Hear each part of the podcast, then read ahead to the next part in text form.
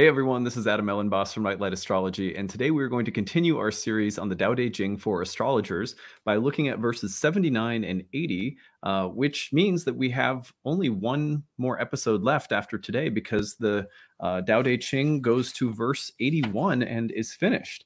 Um, it's been really fun to go through this text with all of you, exploring it in uh, kind of a parallel study with astrology and the philosophy of astrology. Why did early mystics and sages believe that we needed astrology in our lives and how what are the parallels between what they said and what the um, the wisdom of the Tao Te Ching says. So uh, if you have not listened to this series before, you don't have to have listened to all of the episodes in a row. You can jump in really at any point in the series. All the verses are standalone.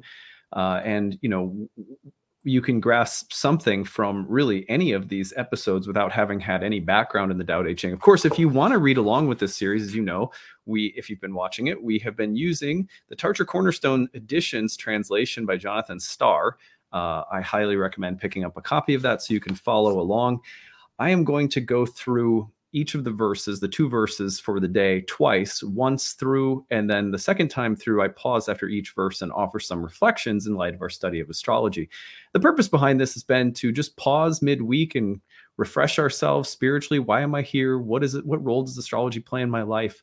Um, I think it's really important to do that because uh, you know, if we just get caught up in the astrology forecasts as a kind of celestial gossip column and we don't check in with ourselves, I think it's easy to lose something. So, uh, something important that that keeps uh, our compass pointed toward that north star, so to speak, toward the toward toward a spiritual um, in a spiritual direction anyway so that's our that's our uh, goal for today. Anyway before we get into it don't forget to like and subscribe. Share your comments in the comment section. I love hearing your insights and wisdom as we've gone through this series. It's been a real delight. Uh, you can find transcripts of any of my daily talks on the website which is nightlightastrology.com if you go over there you're also going to notice that we have a new class coming up starting on february 17th uh, which is the new masterclass series. Uh, there's one series of four classes per season uh, and the winter series starts this week. So I check that out. There's need based tuition. If people could use some help, there's also an early bird payment. Uh, you can sign up for all four programs or do an a la carte with any of the master classes. So, yeah, check it out. If you have any questions, email us info at nightlightastrology.com. I hope to see some of you in this Friday's class. All right, let's go ahead and bring up our verses for the day. We are on verses 79 and 80. Let me put this into full screen mode. We're going to read through them twice and then offer some reflections. Verse 79 After settling a great dispute, some resentment is sure to remain. Being content with what you have is always best in the end.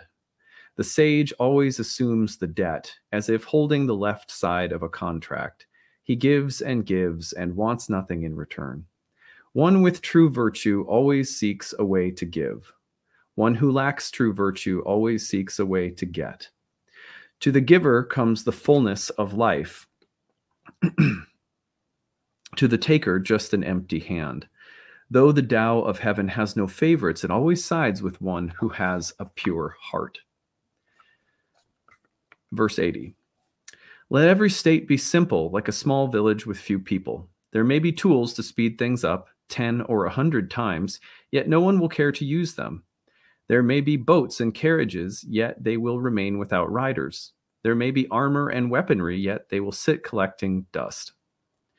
The people must take death seriously and not waste their lives in distant lands. Let them return to the knotting of cord. Let them enjoy their food and care for their clothing. Let them be content in their homes and joyful in the way they live. Neighboring villages are within sight of each other. Roosters and dogs can be heard in the distance. Should a man grow old and die without ever leaving his village, let him feel as though there was nothing he missed. It's a beautiful verse. Let's go back to 79. We're going to read it again and then pause and offer some reflections. Uh, in again, in light of our studies of astrology. Verse 79 After settling a great dispute, some resentment is sure to remain. Being content with what you have is always best in the end. The sage always assumes the debt as if holding the left side of a contract. He gives and gives and wants nothing in return. One with true virtue always seeks a way to give. One who lacks true virtue always seeks a way to get. To the giver comes the fullness of life, to the taker just an empty hand. Though the Tao of heaven has no favorites, it always sides with one who has a pure heart. There's an interesting um, question that I sometimes get from students, which is, uh, you know, how much fate is there in astrology and how much free will is there in astrology? And uh, this is a question that I'm actually covering this week in a special talk with um, a friend of mine and fellow astrologer, Chris Brennan of the Astrology Podcast. He's come on to do an interview with me about fate and free will. Free will, and we've already recorded it. But as as I was uh, thinking through this verse today, I was reflecting on our conversation and that question that we both get, and actually we get from students all the time about fate and free will. How much fate and how much free will is there in ancient astrology? And I like to I like to respond to that question in the same way, which is to say that our the, it's rather than trying to quantify like how much control do I have through my free will versus how much is out of my control through fate. That I like to think think of fate and free will as two sides of a coin. Uh, they're like the or like the picture of the yin and yang. They're part of an interaction, a dance of life that is constant. And what I like about this verse is that it it is pointing to that dance. Look, you have free will, and the best thing to do with your free will is remain open and receptive to the flow of the Tao, to the flow of events in our lives. When you do that without seeking too much and striving and trying to assert and take and dominate or just trying to get something out of every situation.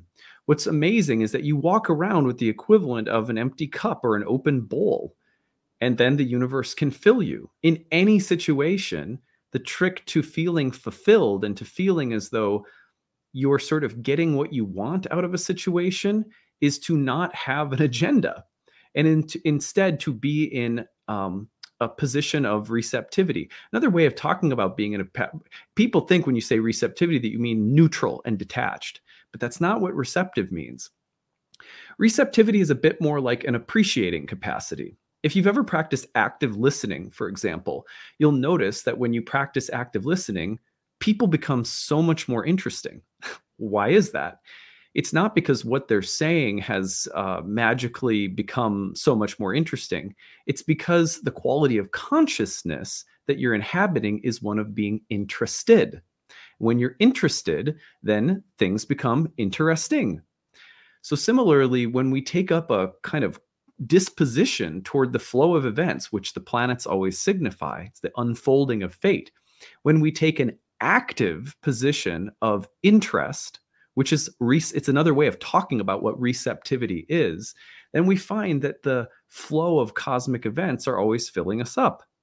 And so in this way the life path of astrology is always teaching us how to get the most out of any and every experience by staying open by staying interested by staying curious by staying appreciative. That doesn't mean that you don't experience pleasure or pain. It doesn't mean that you don't have preferences. And it doesn't mean that you are passive and neutral in in like a detached sense.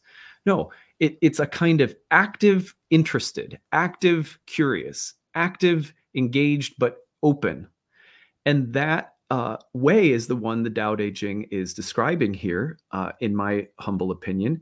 And it is also the one that ancient astrological sages talked about as the kind of consciousness we're trying to cultivate vis-a-vis the study of astrology. The study of astrology is not just the study of your birth chart, although that's part of it. It's also the active reflection on daily planetary transits and maybe how they interact with your birth chart. But the more you do that, the more that you feel as though the universe is on your side. And the question of whether it's fate or free will sort of doesn't, it becomes almost irrelevant. There's a sense in which your will is aligning to always receive fate in a way that is favorable.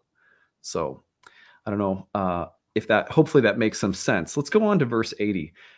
Let every state be simple, like a small village with few people. There may be tools to speed things up 10 or a 100 times, yet no one will care to use them. There may be boats and carriages, yet they will remain without riders. There may be armor and weaponry, yet they will sit collecting dust. The people must take death seriously and not waste their lives in distant lands. Let them return to the knotting of cord. Let them enjoy their food and care for their clothing. Let them be content in their homes and joyful in the way they live. Neighboring villages are within sight of each other. Roosters and dogs can be heard in the distance. Should a man grow old and die without ever leaving his village, let him feel as though there was nothing he missed. Now, I read this to be the ultimate statement about just being present and living a life, and being present and engaged in the simple, everyday affair of living a life is good enough. I believe that although astrology is filled with the rhetoric of destiny, and so many people use astrology to try to figure out their purpose, that over time, what astrology does, if you take it seriously, is to empty your cup of the feeling that life needs to be anything more than what it is, which is glorious and amazing. And astrology gives you what I call an appreciating capacity. As your appreciating capacity expands, experience itself, even the simplest things, not the kinds of things you have to cross the Great River for or go to distant lands for, or build skyscrapers for, become of infinite value. Your life becomes richer because of the presence you cultivate and the appreciation for events. And how can you grow to appreciate them with astrology? You grow to appreciate them because astrology gives you a kind of mirror through which to see the divine and archetypal nature of even the simplest things. For example, I'll never forget when I helped a farmer find her missing bull using a horary. And what I got from that was the feeling that not even a missing bull that had just wandered into a neighboring pasture, which we used the horary to locate very precisely. It was amazing. One of the most fantastic horaries I've ever done. And what that did to, for me was it affirmed within my heart that it doesn't have to be the extraordinary. It can be the bull, it can be the cottage, it can be the the everyday events, you know, it can be the the canceled airplane flight, you know, it can be simple things that astrology it, you utilizes uh, as a way of putting us back in touch with that cosmic sense of home. I'm I'm home here in this body in this life, and that's good enough. It's perfect. Anyway, that's our reflections for today. We have one last week left where we'll take a look at verse 81 and close our series. After this, the next series we'll be opening up um, semi regularly, will be a series on the moon through the 12 signs, continuing on the planets and profile series. I'm really excited excited to start that. Uh, so we'll say more about that um, before we end the series next week. Hope you guys are having a nice week and that this was a useful pause, breathe, and meditate moment for all of you. Take it easy, everyone. Bye.